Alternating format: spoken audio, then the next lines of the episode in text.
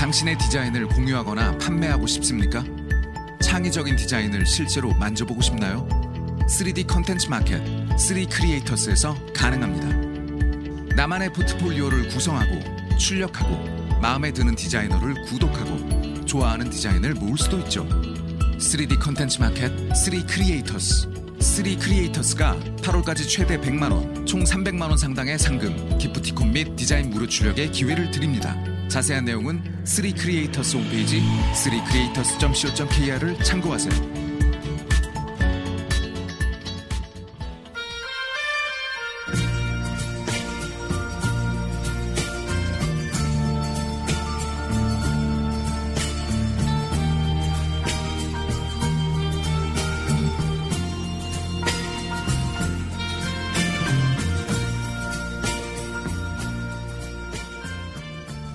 과학책이 있는 저녁 관역.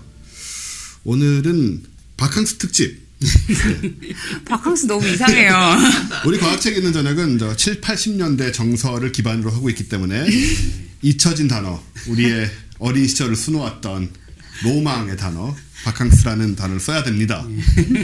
그래서 바캉스 특집 과학책이 있는 여름으로 마련했습니다. 와. 자, 그럼 이제 과학책이 있는 여름에서 우리는 무엇을 하려고 하는 것인가? 어, 뭘 하려 하는 건가요, 최 팀장님? 일단 그 어, 우리 정부도 이 과학책이 있는 이 여름에 협조를 하고 계세요. 아, 그래요? 네, 그 모- 모르시는 것 같은데 그 모릅니다. 8월 14일 어, 임시 공휴일이지 않습니까? 그렇죠, 네. 예. 예. 그때 우리가 생각해 보면은 아마 틀림없이 뭐 다들 뭐 떠난다고 수 주차장이 있죠. 될것 같죠. 그 주차장이 된다. 전국 모든 고속도로가 주차장이 네. 될 가능성이 높은데. 게다가 그날 톨비도 안 내도 되잖아요. 그렇죠. 어, 그렇죠. 근데 왜 정부가 그런 왜 이렇게 임시 공휴를 했을까 생각해 보면 뭐 구조를 번대잖아요. 예 무슨 구조요? 경제 유발 효과가 구조래요. 처음에 1조 몇천억 이러다가 그 하루가요? 예. 아 그런 또 이상한 저희는 또 이게 아 이제 결국 책을 읽어라 시원한 에어컨 쐬면서 책을 읽거나 아니면 차 속에서 좀 기다리면서 책을 읽어라 네. 뭐 그런 그런 정부의 어마어마한 배려. 그 배려와 넛지가 아닐까 아, 그걸로 하죠, 그럼요. 광, 광복 70주년 기념. 아, 전 기념. 국민 차 안에서 책 읽기 뭐 이런 건가요? 운전자는 못 읽겠지만 그 가족 친지들은 옆에서 과학책을 펼치면서 그 여름을 잊겠다. 예. 그런 사람으로 가득 찬 이 주차장화된 고속도로. 야 정말 아름다운 광경이에요. 정말 전륜이 느껴집니다. 네, 그런데 좀 농담처럼 말하긴 했지만 네. 왜 여름 시즌이 되면 뭐 이제 온라인 서점도 그렇고 뭐 신문에서도 그렇고 네. 추천 도서 뭐 휴가철 추천 도서 이런 것들을 제안들을 하잖아요. 그렇죠. 네. 대부분 혹은 뭐 이제 미국 같은 경우에는 뭐 오바마가 들고 가는 책, 음, 휴가 그렇죠. 이런 것들이 이제 계속 음. 발표가 되고 하는데, 그러니까 우리나라에서도 물론 그런 것들을 하기는 하지만 좀 과학책 들에 대해서는 상대적으로 좋은 추천의 리스트들이 많이 보이지 않고 하니까 네. 일단 그런 부분들을 조금 이 민족의 대휴가를 맞이해서 음. 한번 좀, 좀 짚고 넘어가는 사람들이 있어야 될 것 같다는 생각이 드는데 우리 말고는 이런 짓을 할 사람들이 없기 때문에 그렇죠. 저- 저도 그 그런 관점에서 유심히 올해도 이제 심- 각종 일간지를 봤어요. 네. 다 추천 휴가지에서 읽을 책들 뭐 다 추천하지 않습니까? 근데 요번에도 거의 단 한 권이 없더라고요. 과학책이 없다. 예, 과학책이 없고 물론 우리는 모든 책을 과학책처럼 읽을 수 있지만 어, 과학의 관점에서 책을 보면 과학책이 될 수도 있으니까요. 근데 네. 어, 실제로 과학에 분류되는 책은 거의 없었어요. 이건 거의 해마다 뭐 한두 권 그리고 뭐 열 권 중에 이제 구색 맞추기로 한 권, 뭐 네. 두권 정도 이렇게 돼 있는데 정말 그렇게 가치가 없는 건가? 이것도 약간의 스테레오타입 같기도 하고 네. 매년 이렇게 휴가철에 읽는 책들이 뭐 소설, 어, 뭐 그리고 에세이류 이런 거 또 인문 쪽에 그냥 저 그야말로 인문 쪽에 가까운 네. 그런 것 책들만 주로 있는 것 같아서 조금 색다른 어, 여름을 보낼 수도 있지 않는가 음. 과학책을 읽으면서 네. 그런 생각도 해봐서 한번 이런 것도 진짜 말씀하신 대로 우리 아니면 누가 이런 짓을 하겠습니까? 네. 예. 그래서 결국은 예. 여름 휴가에 읽기 좋은 과학책을 우리가 소개를 해드리겠다는 얘기고요. 네. 이건 이제 한두 권 하면 좀 그러니까 음. 어, 장장 여덟 권을 장대익 교수님 다섯 권, 네. 저 두 권, 예. 최 팀장 한 권 해서 네. 여덟 권을 소개를 드리는데 뭐 너무 어렵고 난해하고 이런 책보다는 음. 아무래도 이 바캉스를 가면서 막 무슨 과학 철학 무슨 파이어아벤트 이런 거 읽기 그렇잖아요, 그죠? 그것도 편견이에요. 네, 읽으실 분 읽으시고요. 전 안 읽을래요.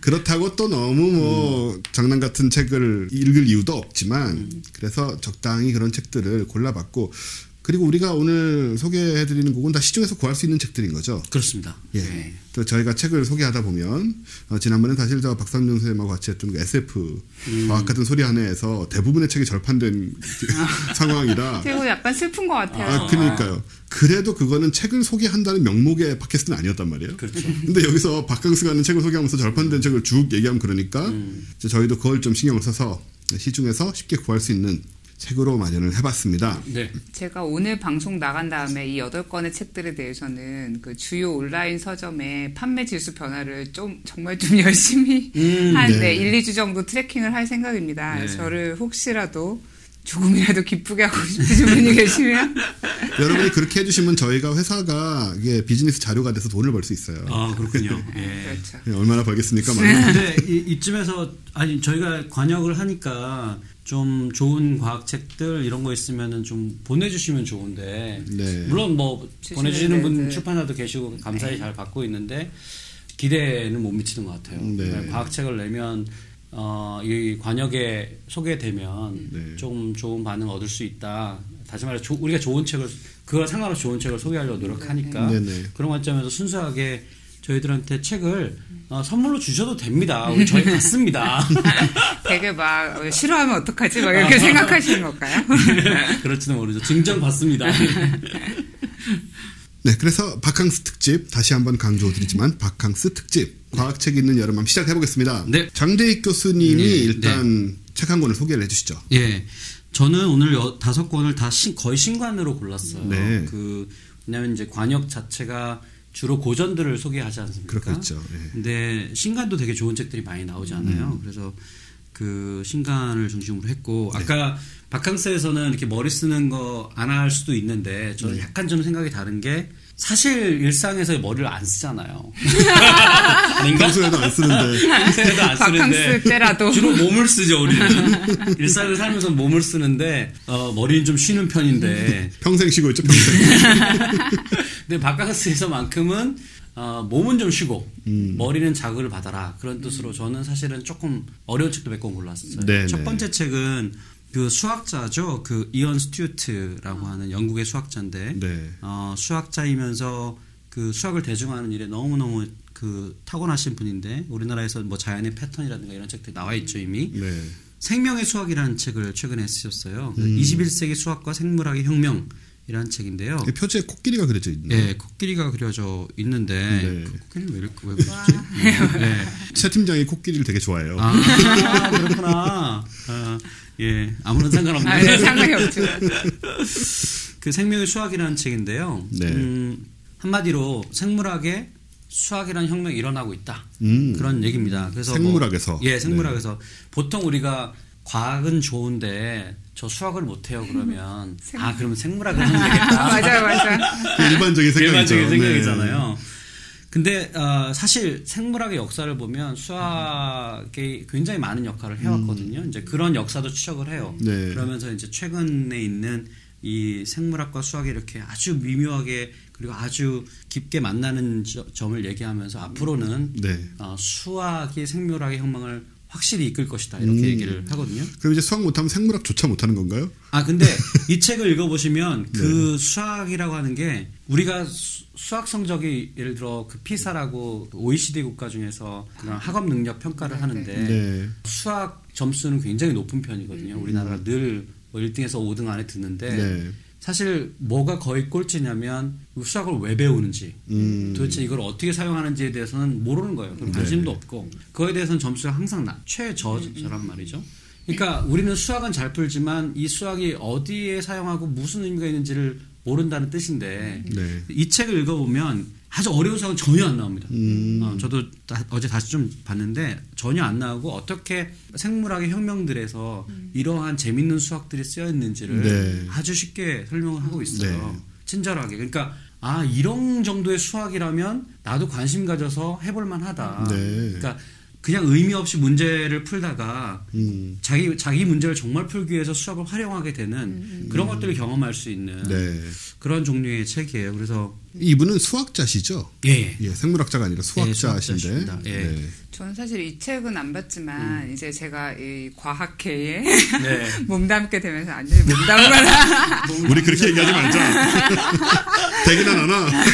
그러니까 이제 이 과학의 환경에 좀 지속적으로 노출이 되는 상황에 있다 보니까 이 그 수학이라는 언어가 정말 되게 중요한 거고, 그러고 이제 우리가 예를 들어서 영어 같은 경우에는 이거를 배우면 뭘 할 수 있다가 조금 명확하잖아요. 그러니까 뭐 여행을 갈 수도 있고, 뭐 영어 책을 읽을 수도 있고, 그러면 뭐 어떤 지식을 얻을 수도 있고인데, 있고 하는 게 잡히는데, 수학 같은 경우에는 그래 뭐 알면 좋겠지만 이게 되게 막연한 거예요. 내가 무슨 뭐 과학자 될 것도 아닌데 수학이 왜 필요해라고 생각을 하는데, 제가 요즘에 조금 느끼는 거는 이 수학도 말 수라는 언어하고 언어를 조금 익숙하게 다룰 수 있는 사람들은 굉장히 이제 갈 수 있는 데가 넓어지는 거죠. 맞아요.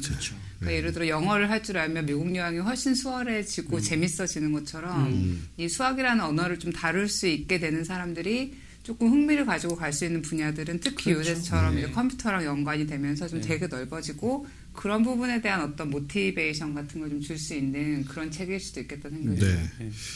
여기 본문에 보니까 이런 말이 나오더라고요.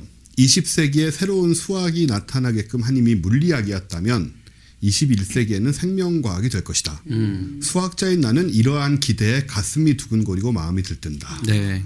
네, 이런 말씀도 예. 예, 그런 게 보여요. 그래서 뭐 현미경이라든가 분류학이라든가 진화론 유전자, 네, DNA 구조를 발견한 거 이런 것들을 생물학의 다섯 가지 혁명이라고 보고 네. 이제 제 6의 혁명이 오는데 그거는 정말 수학을 정말로 생물학에 완전히 적용해서 네. 새로운 뭔가 나가 나올 것이다 이렇게 예측을 하고 있어요. 음. 그래서 그런 부분도 이제 각각 뭐 그런 혁명마다 생, 실제로 수학이 어떻게 사용되는지도 이야기하고 있고요. 네.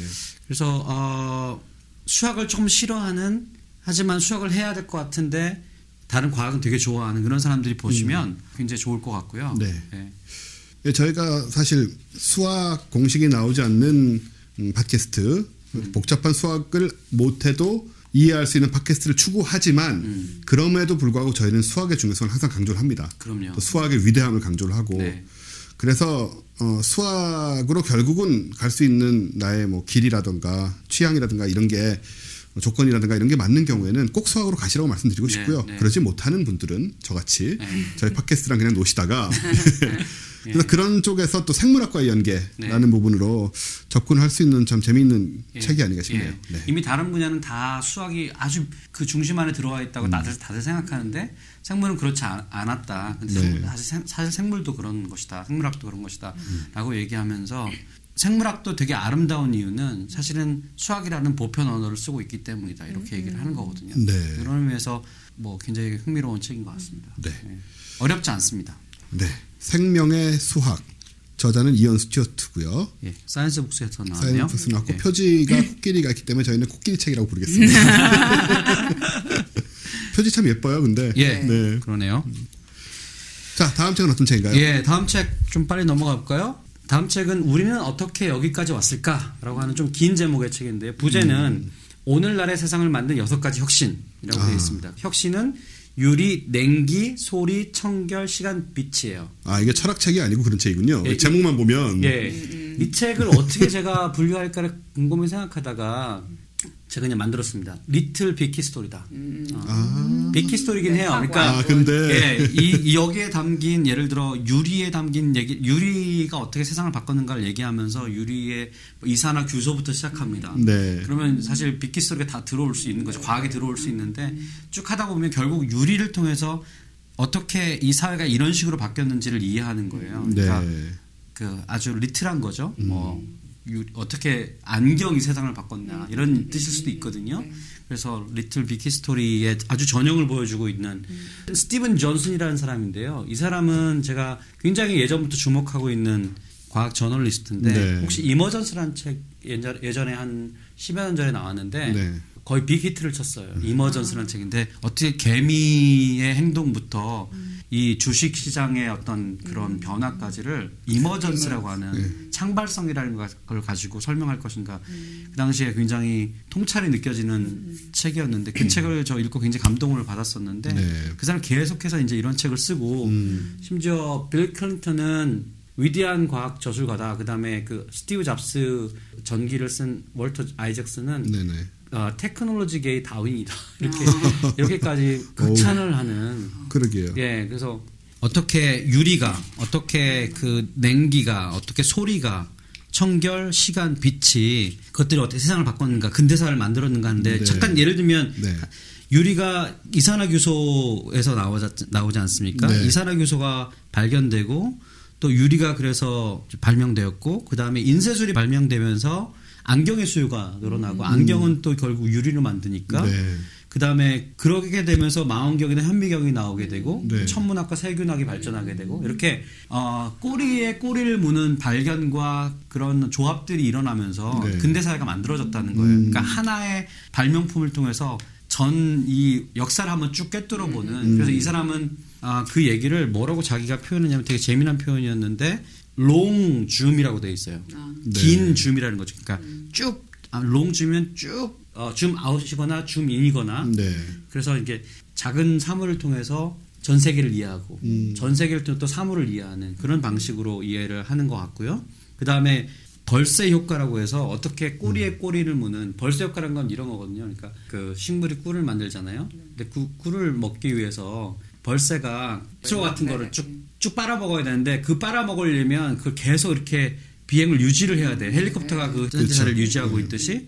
그러면서 그게 이제 공진화한다는 뜻이거든요. 음. 그러니까 그런 어떤 꿀이 속 안에 들어가면서 식물의 속 안에 들어가면서 그거를 쭉 길게 어, 스트로 같은 걸 대서 이렇게 날개짓을 계속해서 떠 있어야 되는 그런 식의 벌새가 진화했다. 서로 고- 그러니까 식물과 곤충이 공진화하는 걸 보여주면서 네. 어떻게 발명도 이렇게 공진화하는가. 이게 발명되면 또 한 것이 발명돼서 또 그것이 합쳐져서 또 다른 발명을 낳고 이런 식의 순차적이고 연쇄적인 그런 발명들이 어떻게 근대사를 만들었는가. 그래서 그것을 여섯 가지로 이렇게 정리를 했어요. 되게 재밌습니다. 네, 예. 이게 사례가 많아서 재밌는 것 같고 예. 그리고 제가 좀 재밌게 봤던 부분이 이게 아까 저 인쇄 음. 네네네. 발명 얘기를 했는데 인쇄가 발견되기 전에는 사람들이 이 노안이라는 걸 잘 몰랐대요. 음. 아. 그러니까 원시 노안인데 우리가 생각해 보면 우리가 노안을 정말 느낄 때는 가까운 글자 같은 걸 볼 때인데 우리는 그게 아주 익숙하지만 옛날 사람들은 글도 못 읽고 뭐 글자도 안 보고 하니까 이 노안이라는 것 자체를 몰랐다 존재한다는 것 자체를 몰랐는데 그렇죠. 예. 이런 걸 알게 되고 그러면서 또 안경에 대한 돋보기 안경도 또 이런 식으로 발전을 그렇죠. 하고 예. 예, 예. 한 번도 이런 생각은 안 해본 거예요. 예. 옛날, 옛날 사람들은 노안을 몰랐을 것이다. 그렇죠. 예. 그리고 레이저의 발명이 어떻게 대형 할인 매점을 만들게 되는지 이거 되게 아, 뭐, 얘기인데. 결국 바코드를 읽어야 되잖아요 아. 레이저로 그러니까 그런 식으로 맞물려 있다는 거예요. 아, 너무 재밌어요. 네. 네. 그런 얘기들이 가득 차 있어요. 네. 아주 재미있는 책입니다. 네. 그래서 제목만 보면은 마치 어떤 그 철학과 역사를 논할 것 같지만 네. 실례 위주로 그리고 깊은 통찰로 네. 그 실례들을 엮어서 네. 어, 말씀하신 대로 little big hi- big history라는 관점으로 볼 수 있다. 예. 요것도 신간인가요? 예, 신간입니다. 네. 예. 제목을 다시 한 번만. 우리는 어떻게 여기까지 왔을까라고 하는 신간이고요. 프론티어라고 하는 출판사에서 네. 나왔습니다. 저자는 스티븐 존슨. 예. 네. 자, 그러면 다음 책을 한번 소개를 드려볼까요? 다음 책은 순서에 따라서 제가 소개를 드리도록 하겠습니다. 잭슨에 따라. 또 시작하기 전에 순서를 정했어요. 아, 제가 굉장히 좋아하는 책인데요. 제가 책을 못 갖고 나왔는데 이게 다 걸레가 됐어요, 제 책은. 아. 예, 제가 봤던 판본은 최초의 인간 루시라는 거였는데 아마 산지도 거의 3, 30년까지는 안 됐고 아마 대학교 때 초나 이럴 때 샀을 것 같고. 저도 읽었어요. 예, 예, 그 이게- 정도 됐어요. 그죠. 되게, 옛날 그때 예. 판본. 네. 이게 제가 정말 많이 봐서 다 걸레가 다 음. 돼서 책이 분해가 돼버린 상태인데 제가 그런 책이 그렇게 많지는 않고요. 그 중에 하나인데 전 이 책이 일단 너무 재밌었던 거예요. 원래 고인류학에 크게 관심이 있진 않았어요. 그 당시에 음, 20대 때는. 아주 어릴 때 이제 코스모스하고 같이 유행했던 저 오리진이라는 책을 보긴 했죠. 음, 음, 음. 큰 책, 그. 사진 많고 앞에 표지 해골이. 예, 예, 예. 저 리차드 리키 예. 책인데 앞에 해골이 그려져 있어서 이제 저 어린 아이들의 관심을 끌기도 하죠. 예. 이게 무슨 무서운 얘기라도 있나? 여러분 사실 그 책이 좀 딱딱합니다. 코스모스에 비해서도 좀 딱딱한데 그런가 보다 하고 있다가 이걸 우연히 발견해 샀는데 지금은 판본이 바뀌었어요. 지금은 제목도 루시 최초의 인류로 바뀌어 있고 원래 옛날 판본은 아마 절판이 된 것 같은데요. 어쨌든 살 수 있습니다. 이게 무슨 얘기냐면 방금 얘기했던 그 리키, 그러니까 리키 집안이 있어요. 아버지 루이스 리키 있고 부인인 메리 리키 있고 아들인 리처드 리키가 있고. 그러니까 우리 저 제인 구달 얘기할 때 지난번에 또 등장했잖아요. 아, 그렇죠. 루이스 리키가 제인 구달하고 뭐 thing이 있었다는 둥 뭐. 썸을 탔다는 네, 근데. 나중에는 딸같이 뭐, 뭐 저는 믿지 않았지만 이게 그 집이에요. 그 집인데 이 책의 저자는 이제 도널드 조헨슨이라는 사람인데 음. 옛날 판본에는 요한슨이라고 적어놨지만 뭐 미국인이니까는 네. 조한슨이라고 있는 게 맞는 것 같고요. 이분이 이제 어떻게 보면 그 루이스 리키의 아들인 리차드 리키의 경쟁자 음. 같은 입장이었죠. 비슷한 연배고. 그래서 이분이 어 70년대 이미 70년대 얘기인데 70년대 저 케냐 탄자니아 그쪽으로 가서 어, 뼈를 찾다가 루시라는 뼈를 찾아냅니다. 그래서 여기에다 이제 최초의 인류라는 이름을 붙이고 그리고 그 과정이 책 딱 시작하면 이제 그 얘기부터 시작이 돼요. 막. 이거 굉장히 드라마틱한 스토리들이 이어지고 그래서 이걸 어떻게 찾았나. 근데 이제 루시를 찾은 날 뭐 그 전날 느낌이 어땠고 아침에 뭔가 발견할 것 같은 뭐 이런 직관이 있었다는 등 뭐 사실인지 아닌지 알수없지만 찾고 나서 너무 기분이 좋아가지고 그날 밤에 이제 당시에 어 그때보다는 뭐 좀 전에 유행했던 저 비틀즈의 Lucy in the sky with the diamond라는 곡 있잖아요. 그 곡을 부르다가 루시라고 이름을 붙였다. 뭐 이런 얘기에 이르기까지 그렇게 빨려 들어가요. 음. 빨려 들어가다 보면 이제 이제 인류학의 이제 전통들 얘기가 나옵니다. 네. 타웅 베이비를 누가 발견했고 루키, 네. 리키 집안은 뭘 했고 근데 리키 집안이 이런 걸 했는데 내 생각은 다르고 내가 발견한 게 더 중요하다 이러면서 은근히 리키 집안을 디스를 하죠 또 이분이 그렇죠. 예 꽤나 디스를 해요 네. 사실 이 책만 따라가면 이건 도널드 조앤슨이야말로 진짜 저거고 이 고인류학의 정말 보스고 네. 이 리키들은 뭔가 잘못된 걸 계속 추구하면서 뭔가 살짝 저 위선적이기도 하고 이렇게 예. 보이기까지 하는데 예. 이상한 집안이다 이렇게. 예, 근데 뭐 그럴 리는 없다고 생각이 되지만 그것도 감안하고 보셔야 되는데 상당히 그 주관적인 얘기가 많은데 아무튼 이걸 보고 나면 아, 일단 고인류학에 대한 애정이 생깁니다. 또 그렇죠. 있는 사람들이. 예, 예, 예. 그러니까 저렇게 저런 식으로 가서 저 고생을 하고 저렇게 드라마틱하게 저걸 찾아내는 게 몇백만 년 전에 화석이 인류의 역사를 바꿔나가는 음. 그 화석 하나하나가 발견이 되면서 그런 과정을 굉장히 잘 쓴 책이에요. 예, 아주 드라마틱하고. 음. ad, adventure가 느껴지죠. adventure가 느껴지죠. 그 모험심하고 맞습니다. 열정하고 이런 게 다 느껴지면서 쭉 따라가면은 적어도 이, 이 사람이 이 책을 쓰던 시점인 80년대쯤 되는데요, 이게. 시점까지의 고인류학의 흐름을 알 수가 있고, 음. 리키 집안에 대한 디스만 좀 감안해서 보면. 아하. 아, 근데 이제 문제라면은 이제 책이 좀 옛날에 써진 책이니까 지금은 좀 많이 바뀌었어요. 근데 다행히도 이번 새 판본에는 새로 그 이후에 발견한 것들을 다 주로 달았다고 합니다. 네, 네, 네. 그래서 어떤 게 바뀌었고 이런 걸 알 수 있고 예를 들어서 이 루시 같은 경우도 이 당시에는 이게 최초의 인류다 이런 식으로 얘기를 했는데 그 이후에 이제 사실 더 오래된 이 오스트랄로피테쿠스류의 화석들이 발견됐기 때문에 그것도 좀 바뀌었고요. 아, 그래서- 지금 루시가 최초의 인류가 아니에요? 예, 지금은 또 바뀌어 있어요. 네. 업데이트들이 돼 있어요. 예. 예. 그러니까 그거를 팩트로만 볼 것보다는 음. 어떻게 고인력자의 삶은 어떤 그렇죠. 것이 어떤- 얼마나 네, 네. 멋있나, 어, 얼마나 이게 모험적인가, 네.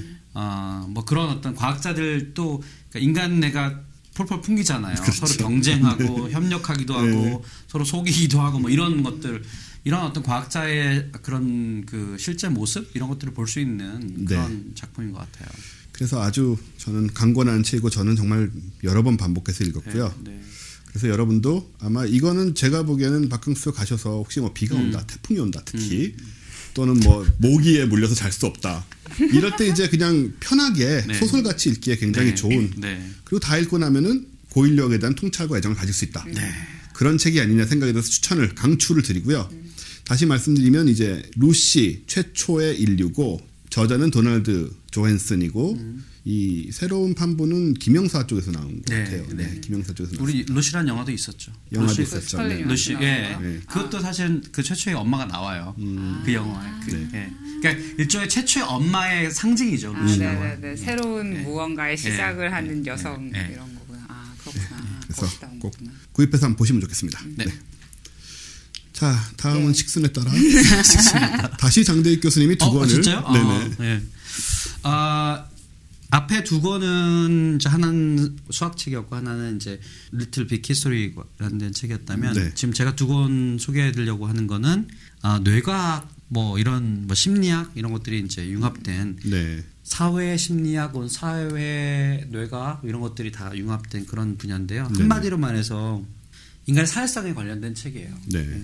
우리가 이제 휴가를 가면 혹은 조용히 혼자 이제 있게 되면 어, 우리 자신을 돌아보게 되고 음. 우리 자신을 돌아본다는 것은 내 주변의 사람들에 대해서도 생각을 다시 한번 해보고 왜냐면 네. 지금 계속 뭐 그냥 그냥 생각 없이 달리다가 아, 우리가 이게 지금 관계가 좋은 거야 혹은 우리 회사가 지금 우리 조직이 괜찮은 건가 음. 이런 고민을 혼자 떨어지면 하잖아요. 할 수 있죠. 혼자에 대한 자기 자신에 대한 것도 하지만 음. 그래서 그거를 한번 깊이 생각해 볼 수 있는 주제인 것 같아서 네. 제가 두 권을 소개할 때는 저는 이 두 권을 같이 읽으면 너무 좋을 것 같아서 네. 한 권은 사회적 뇌라는 책이에요. 사회적 사회적 뇌. 네. 매튜 리버먼이라는 사람이 쓴 책이고 시공사에서 나온 책입니다. 네. 사회적 뇌에는 부제가 인류 성공의 비밀이라고 돼 있어요. 인류 성공의 비밀이요. 예, 어. 그러니까 쉽게 말하면 자기 개발서인가? 그런 것처럼 보이죠. 근데 정말 과학으로 가득 차 있습니다.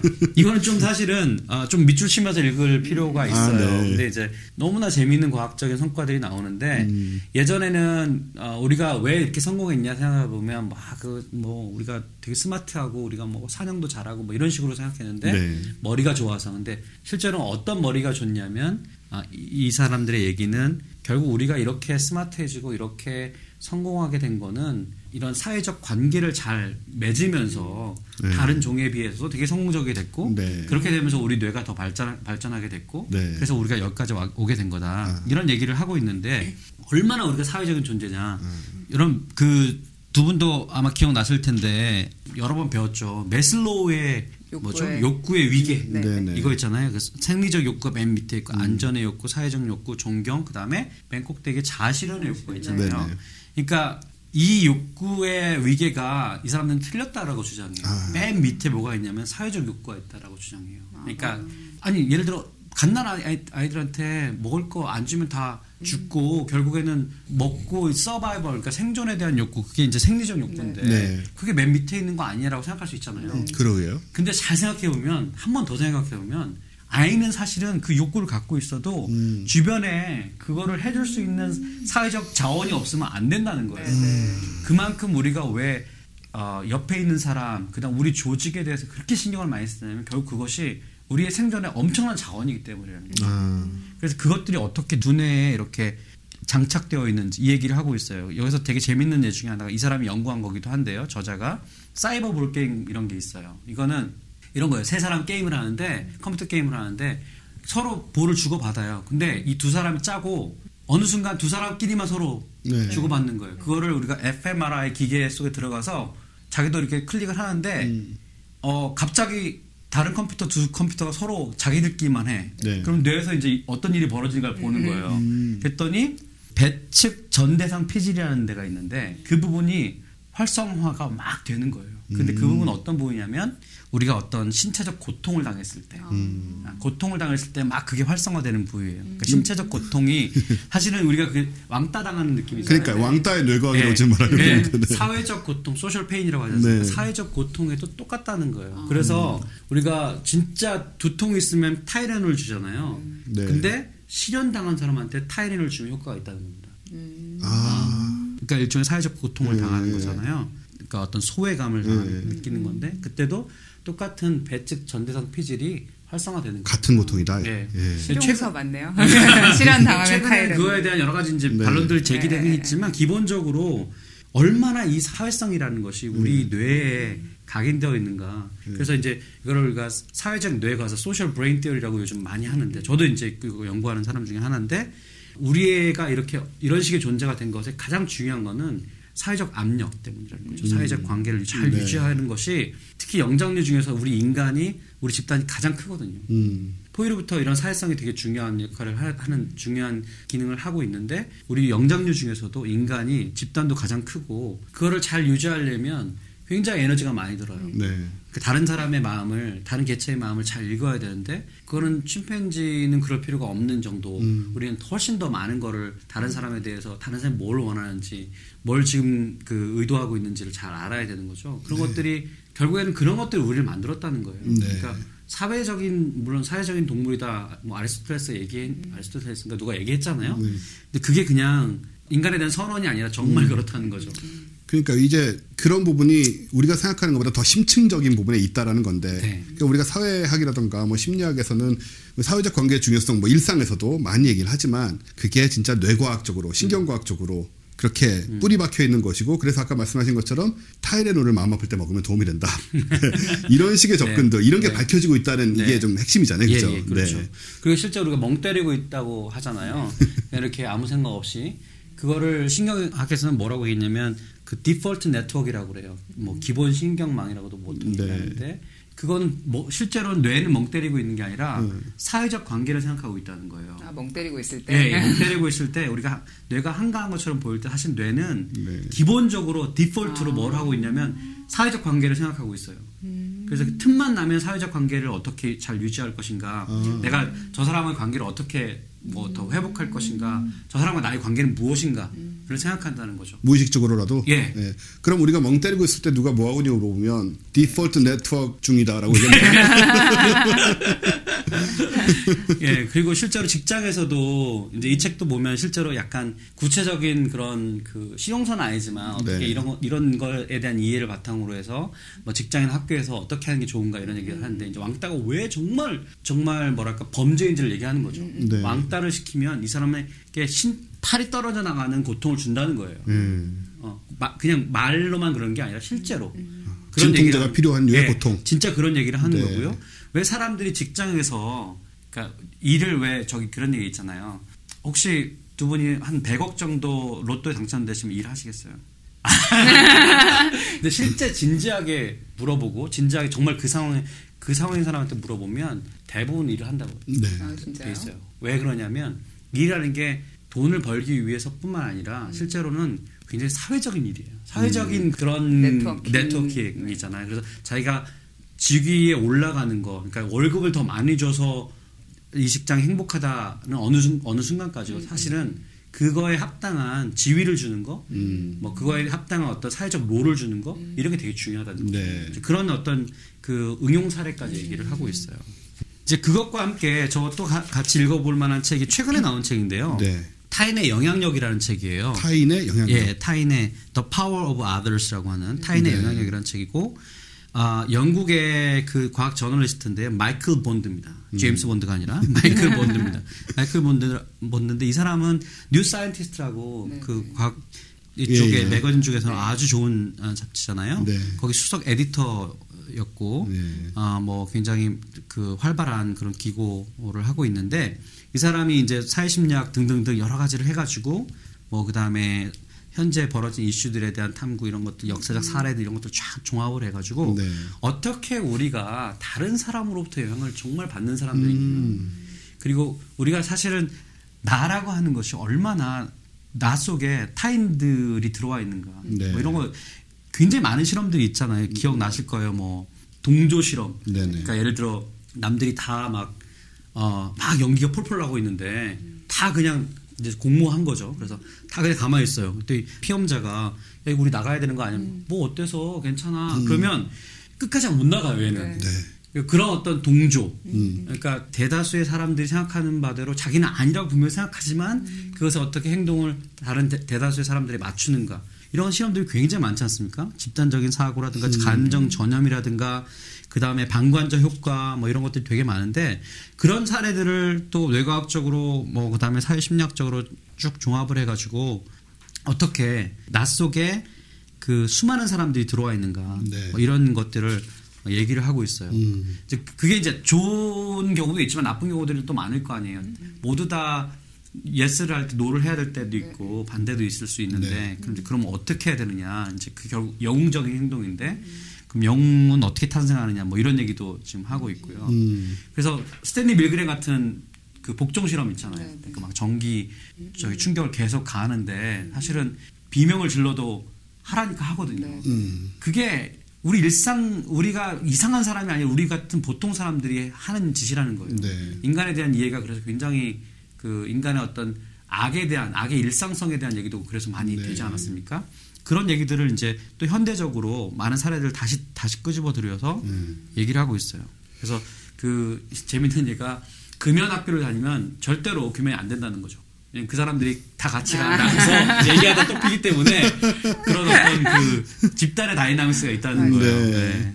이게 비슷한 얘기인지 모르겠지만 사실 타인으로 갈수록 그 사람의 말에 권위가 실리는 면이 있는 것 같아요. 그러니까 음. 한마디로 예수의 친척들이나 가족들은 다들 예수를 신의 아들로 여기지 않았을 것이다 이런 얘기 있잖아요. 그러니까 살다 보면 가까운 가족이나 가까운 사람들이 얘기하는 거는 오히려 가볍게 느껴지고 또 비슷한 얘기를 조금 떨어져서 아예 뭐 이름도 없으면 또 모르겠지만 좀 유명한 사람이 좀 떨어져서 얘기하면 훨씬 더 진지하게 받아들이는 이런 성향들도 그렇죠. 있거든요. 네. 그 따라가 버리고 너무 쉽게 네. 동조해 버리고 예.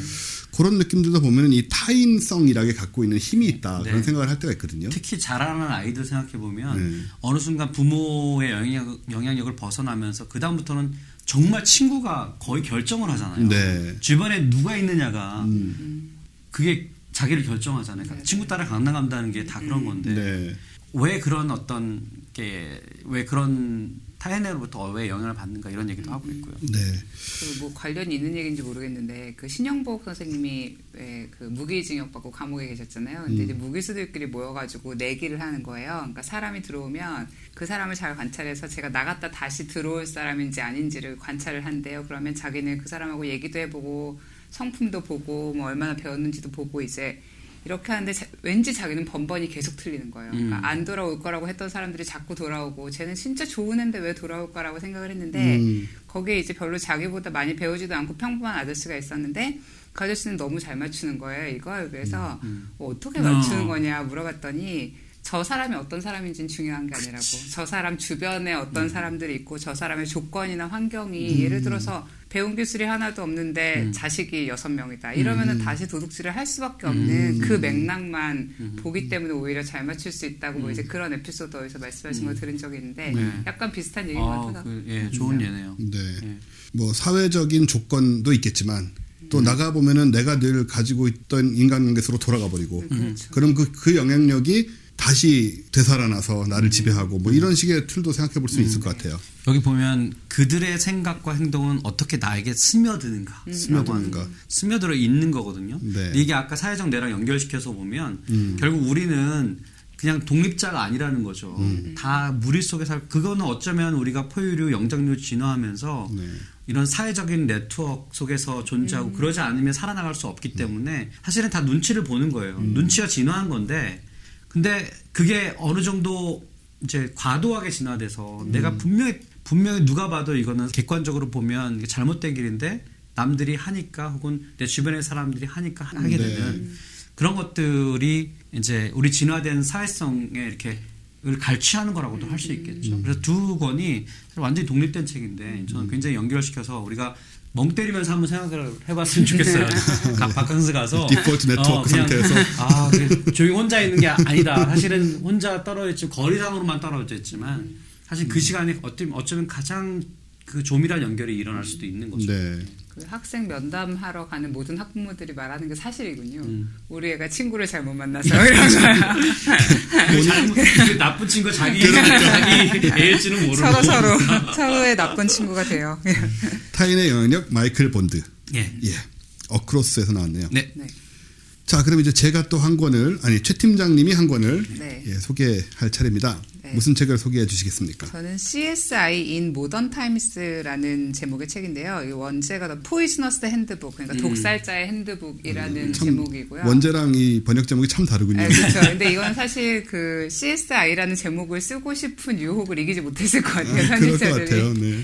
그러니까 사실 이 책은 음, 그러니까 제가 사실 과학책보다 일생을 두고 더 훨씬 많이 읽은 책들이 이제 장르 소설이라든지 네, 네, 네, 특히 이제 이 재즈 시대 20, 30년대 미국의 이제 남자들이 아직 모자를 쓰던 시절에 대해서는 상당히 좀 패스네이팅한 음. 면이 있다고 오랫동안 생각을 해왔고 이 책은 지금 한 2, 3년 정도 전에 읽었던 책인데 어, 일단 여름에 뭐 추리소설 이런 것도 괜찮고 이쪽 장르가 조금 재밌게 읽을 수 있는 부분이 아닐까 싶어서 음. 소개를 해드리려고 하고요. 음. 어, 이 책은요, 그러니까 20, 30년대, 그러니까 금주법이 음. 나오고 사람들이 밀주를 만들어 팔고 초기에 자동차들이 일산화탄소를 어마어마하게 거리에 뿌리고 다니고 간호사가 처리하기 힘든 환자들을 클로로폼으로 그냥 죽여도 흔적이 남지 않았던 음, 음. 완전히 초기 법의학 게 태동기에서 굉장히 네. 좀 활동을 열심히 했던 그 두 명의 법의학자에 대한 얘기고요. 실제 인물들. 네, 실제 음. 인물이고 이건 넌픽션이고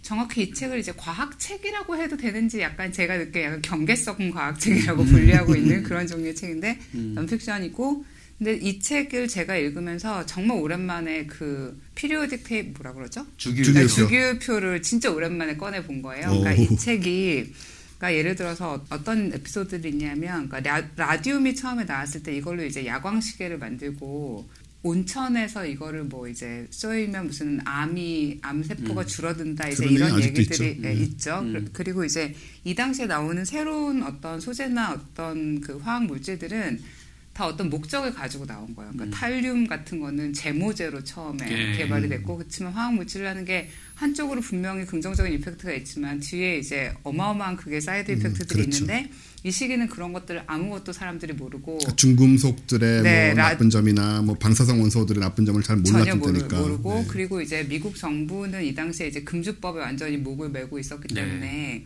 그러니까 사람들이 에틸알코올을 너무 쉽게 정화시켜가지고 술을 만드니까 그걸 못하게 하려고 거기에 이제 막 독극물을 넣고 음. 그걸 사람들이 마시고 죽어 나가고 그런데 왜 죽는지는 모르고 정치적인 세력들 세력들 때문에 이제 그런 것들이 밝혀지지 않은 채로 넘어가고 해서 네. 하는 그런 시대의 이제 법의학자들에 대한 얘기고요. 음. 그래 그러면서 이제 우리는 이걸 보면서 약간 화학에 대해서 조금 굉장히 재미있는 면들을 좀 찾을 수가 네. 있어요. 그러니까 왜 어떤 종류의 독들은 몸에 들어가면 도저히 찾을 수 없게 되는지 음. 그리고 음. 라디움이 몸에 축적이 되는 게 어떤 면에서 칼슘하고 비슷하고 어떤 면에서 다른지 같은 음. 것들 그러니까 라디움이 칼슘하고 같은 테이블에 같은 라인에 있거든요. 네. 그래서 이것들이 이제 뼈하고 주로 작용을 하는데 라디움 그래서 라디움 그 시계를 만들던 여공들이 그 붓에다가 침을 묻혀가지고 그 되게 정밀한 작업을 하다가 이 친구들이 막 계속 이제 죽어 나가고 하는데 이 뼈들을 발견해서 여- 뭐 어떠 어떻게 이거를 발견을 음. 해내고 찾아내는지에 대한 얘기들이 굉장히 재밌게 많이 나왔어요. 네. 그러고 일단은 뭐 여러분들 좋아하시는 살인자 얘기들 그리고? 알카포네 분위기. 아, 그죠? 네, 막 그런 거죠. 예, 네. 사람들 술 먹고 쓰러지고 그술 먹고 쓰러지는 사람들은 자기 자신의 부도덕함 때문에 쓰러져 가는 거기 때문에 정부는 아무것도 할 일이 없다라고 말하는 어떤. 관료들이 나오고 그것도 엄청 재밌겠다. 네, 정말 재밌는 음. 책이에요. 그래서 한번 읽어보시면 좀 네. 이제 화학이나 독극물 쪽에 대해서 음. 조금 관심을 갖는 기회가 될수 있을 것 같아서 네, 추천드리고 있습니다. 말씀 들어보니까 그 위대한 개츠비가 생각이 나는데 네, 네, 그 네. 시대죠. 네, 맞아요. 네. 정확히. 그거랑 그 같이. 읽으면 되게 네. 그 장면들이 서로 이렇게 오버랩이 될 것 같아요. 네, 사실 개츠비가 어떻게 돈을 벌었는지 그죠, 약간. 알수 네, 있어요. 네, 이런, 네. 이런 책들을 보면. 네. 그리고 이 책은 그 데보라 블룸이라고 한 한 달 정도 전에 우리나라에서도 왔었던 네. 과학 아, 저널리스트인데 네. 여자분이시고 퓨리처상을 네. 받은 적이 음. 있었어요. 예. 키워. 지금 세계 기자협회 회장인가 그럴 거예요. 네, 네. 저, 굉장히 네, 글도 과학 기자협회. 네, 글이 정말 재밌게 잘 읽히는. 사실. 법의학 책들이 다 재밌는데 저도 몇 권 봤는데 이런 배경에서 네. 알카포네와 시카고 밀주 이런 게 결합된 얘기면 정말 정말 재밌을 것 같아요. 네, 그리고 이제 이 당시는 완전히 이제 법의학이나 그리고 화학 물질에 대한 초창기 태동기이기 때문에 음. 얘기가 복잡하지 않은 거예요. 음. 그러니까 상식선에서 음. 이, 이 글의 흐름을 따라가면 아 이런 식으로 새로운 물질의 음. 효과들을 발견을 했겠구나라는 조금 그런 것도 얻을 수 있어서 네. 재밌게 읽으실 수 있지 않을까 생각합니다. 이야. 예, 제목 다시 한번 말씀해 네, 주시겠어요? CSI in Modern Times 어크로스 출판사. 또 그렇군요. 어, 네. 크로스 어 맞네. 꽤 되네요. 네, 그럼 이제 장대익 교수님이 네. 다섯 번째 책을 소개해 예. 주시겠습니다. 저는 이제 과학 수다라는 책을 어, 가져왔는데 과학 과학 수다 1, 2권이 나왔어요. 네네. 전 2권을 가져왔고요. 네. 사실 과학 수다 하면 이 과학과 사람들인데 아, 물론 여기 관련된 분들이죠. 왜냐하면 이 책을 이제 기획한 분들이 이명현, 김상욱, 강양구. 예. 그러니까 이명현 선생님, 이명현 박사님, 김상욱 교수님, 강양구 기자 이렇게 돼 있죠. 강양구 기자 한 번 오신 적 있나요? 예, 예. 네. 저희 같은 소리 하나 하셨죠. 아죠. 예. 다뭐 여기랑 다 같은 여기 성함을 가- 보니까 토크에 뭐 3분의 2 정도가 저희가 잘 아는 분들이 있더라고요. 그렇죠. 예. 뭐 같이 수다 떨던 사람들인데 우리 네. 몰래 이런 책을 네. 냈더라고요. 근데 이제 또 약간 비장해요. 과학 콘서트의 시대는 같고 과학 수다의 시대가 왔다. 뭐 이렇게. 아, 두 시대의 근본적인 차이는 뭔가요? 이런 게 우리의 정서가 좀 달라. 이런 표어들. 어, 예, 그런 약간 어, 민망한 그런 구호를 가지고 나왔는데 책은 이런 식이에요. 그러니까 이 세 사람이 주로 계속 등장하고 네. 서로 이제 말을 음, 뭐 어떤 분야는 그분들의 전문 분야도 있지만 또 그렇지 네네. 않은 분야들도 있고 그래서 이제 정말 그 키워드에 해당되는 그거를 연구하시거나 그런 분들을 초대합니다. 네네. 음. 한 명이나 두 명을 초대해서 예를 들면 기생충 하면 뭐 서민 선생님을 모셔야겠죠. 네네. 서민 선생님 오신 다음에 정준호 선생하고 같이 네. 이렇게 다섯 명이 토크를 하는 거죠. 수다를 떠는 거죠. 네네. 그래서 이제 재미난 얘기도 하고 그래서 이 모토는 쉽게 얘기한다는 게 아니고 친절하게 얘기해 주겠다. 네. 쉬운 건 아니다 과학이라는 게. 뭐 그렇게 얘기를 하고 있고 이 책의 미덕은 어쨌든 어, 이 이제 세 명의 선수들 이 이명현, 김상욱, 강현구 이 과학 커뮤니케이터로서의 선수들이 네. 최근에 핫한 이슈들 혹은 되게 중요한 과학적 키워드들 또 그것들 연구하시는 분들을 초대해서 수다를 같이 떨면서 정말 중요한 것들을 핵심적으로 짚어주는 네. 그런 유의 책이에요. 그러니까 가벼운 책이고요. 읽으면 그냥 재밌게 훅훅 넘어가는 어, 책입니다. 네. 과학수다. 과학수다. 예, 뭐 예를 들면 이 권에는 키워드가 일곱 가지가 나오는데 SF, 기생충, 빅데이터, 중성 미자, 아, 세포, 투명 망토, 핵융합. 정말 별걸 다 다루는 예. 1권에는 암흑 에너지, 근지구 천체, 뇌과학, 양자 역학, 줄기세포, 힉스 입자, 핵에너지, 3D 프린팅. 예, 그러니까 뭐 그냥 생각 없이 키워드를 뽑은 것 같은데 자기들이 잘할 수 있는 거왜 저희랑 비슷해요. 이걸 꼭 뽑았냐 그러면 아 이거 재- 재밌잖아 이렇게. 수다 떨기 좋잖아 뭐 이렇게 네, 여러 종목에 걸쳐서 다양한 얘기를 한 권의 책에서 네, 친절하게 들을 수 있는 네. 그런 책이다. 네. 그래서 아마 바캉스에 음. 상당히 어울리는 또 책일 수 있다는 생각이 드네요. 예, 또 저희 친구 같은 분들이 많이 참여하시고 계시니까 많이들 사서 읽어보세요. 네 추천합니다. 네. 네.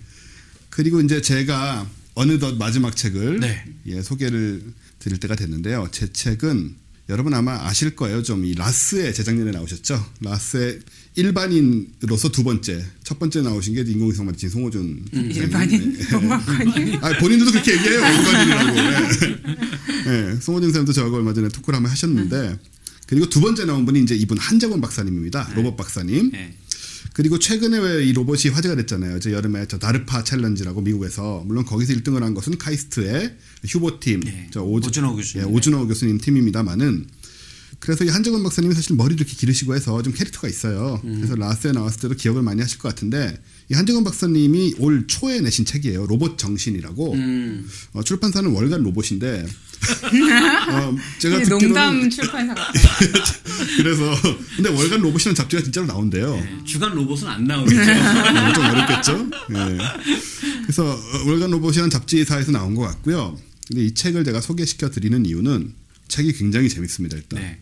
책이 시작되자마자 어, 한정원 박사님이 왜 로봇에 관심을 갖게 됐냐는 얘기가 나오고는 그 다음에 한정원 박사님이 좀 맨땅에 헤딩을 하셨더라고요. 원래 로봇을 하시던 분이 아니에요. 네. 엔지니어긴 한데 처음에는 저 장갑차 설계를 하고 방산 쪽에 아. 엔지니어였다가 어, 좀 여러 가지 느끼신 게 있는 거예요. 무기를 만들다 보니까 저 얼마 전에 사석에서 그 얘기를 들었는데요.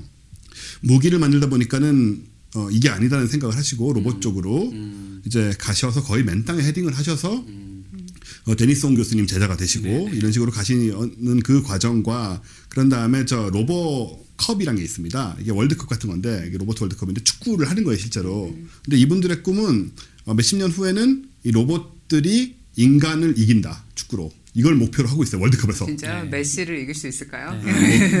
그, 그 목표로 하는 거죠. 지금은 뭐 말도 안 되는 얘기지만. 근데 이제 많은 사람들이 잘못 아시는 게 이게 우리가 로봇 축구를 하면 마치 뒤에서 리모컨으로 조작을 하지 않겠냐 생각하지만 그게 아니고 얘네들이 인공지능으로 실제 경기를 하는 거예요. 아 진짜요? 예, 뒤에서 아무것도 안 해요. 맡겨놓는 거예요. 그러니까 이게 진짜. 그런데 이제 거기 도전한 얘기 이런 게 그리고 그 경기에 대한 묘사 이런 게 되게 드라마틱하게 정말 재미있게 묘사가 돼 있고요. 처음에는.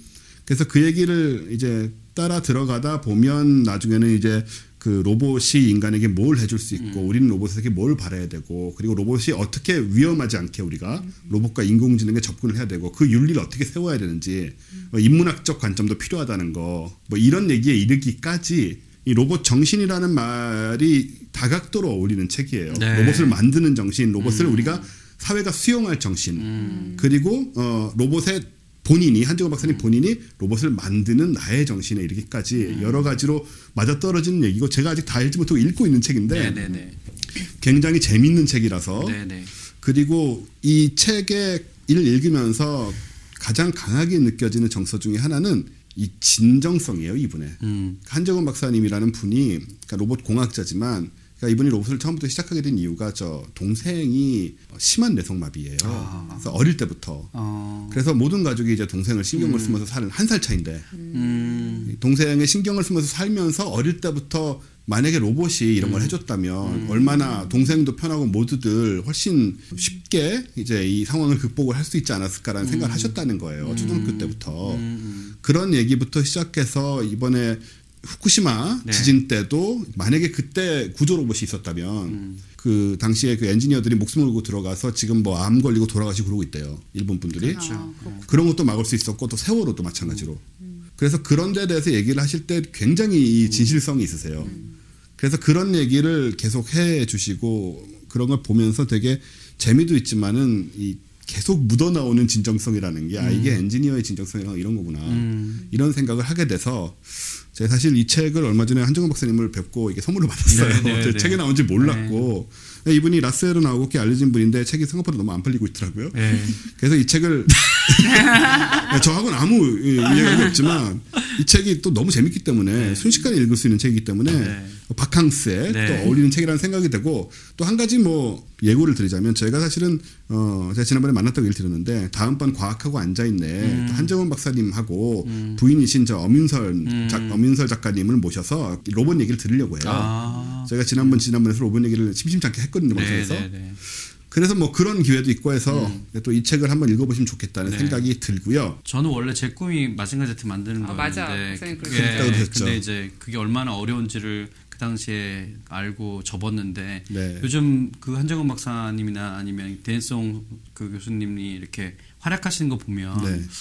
아 내가 그때 그냥 할 걸 그랬나? 할 걸 그랬나? 제가 오주로 선생님한테 네. 해모 만든 오주로 선생님한테 수업 듣고 배우고 그랬었거든요. 네. 예, 예. 원래 이제 공대 출신이시니까 예, 예, 예. 그래서, 그렇군요.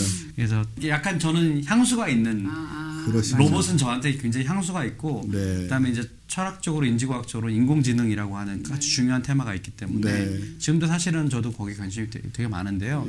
네. 데니송 교수나 그 한정원 박사님 이렇게 전뭐 교수는 개인적으로 친하니까 가끔 네네. 얘기 듣고 만나서 얘기 듣고 뭐 한정원 박사님 이렇게 언론에 나온 거 보면 진짜 어 너무 순수하다. 정말 순수해요. 네, 순수하다 정말 아 엔지니어 저렇게 열정과 호기심을 가지고 어, 하니까 성과들이 있구나 이런 생각이 사실 들어요. 네. 어쨌든 간에 저 로봇을 앞으로 인공지능, 강한 인공지능 같은 게 출현하는 상황에서 엔지니어만 가지고는 안 된다는 또 얘기를 하세요. 음. 그래서 우리가 뭐 인문학이 됐던 아니면 어떤 과학의 가치를 생각하는 사람들, 음. 뭐 과학 철학이 됐던 뭐가 됐든 간에 그런 사람들이 같이 중지를 모아서 음. 이게 인간에게 도움이 되는 쪽으로 가야 된다. 그걸 지금부터 준비를 해야 된다고 또 얘기를 하고 계시고 음, 되게 중요한 이슈죠. 네, 중요한 이슈라고 생각이 돼서 아무튼 이 책을 한번 읽어보시면서 뭐 로봇에 대한 이해도 네. 어, 키워보시고 여러 가지 느껴보시기 바라겠습니다.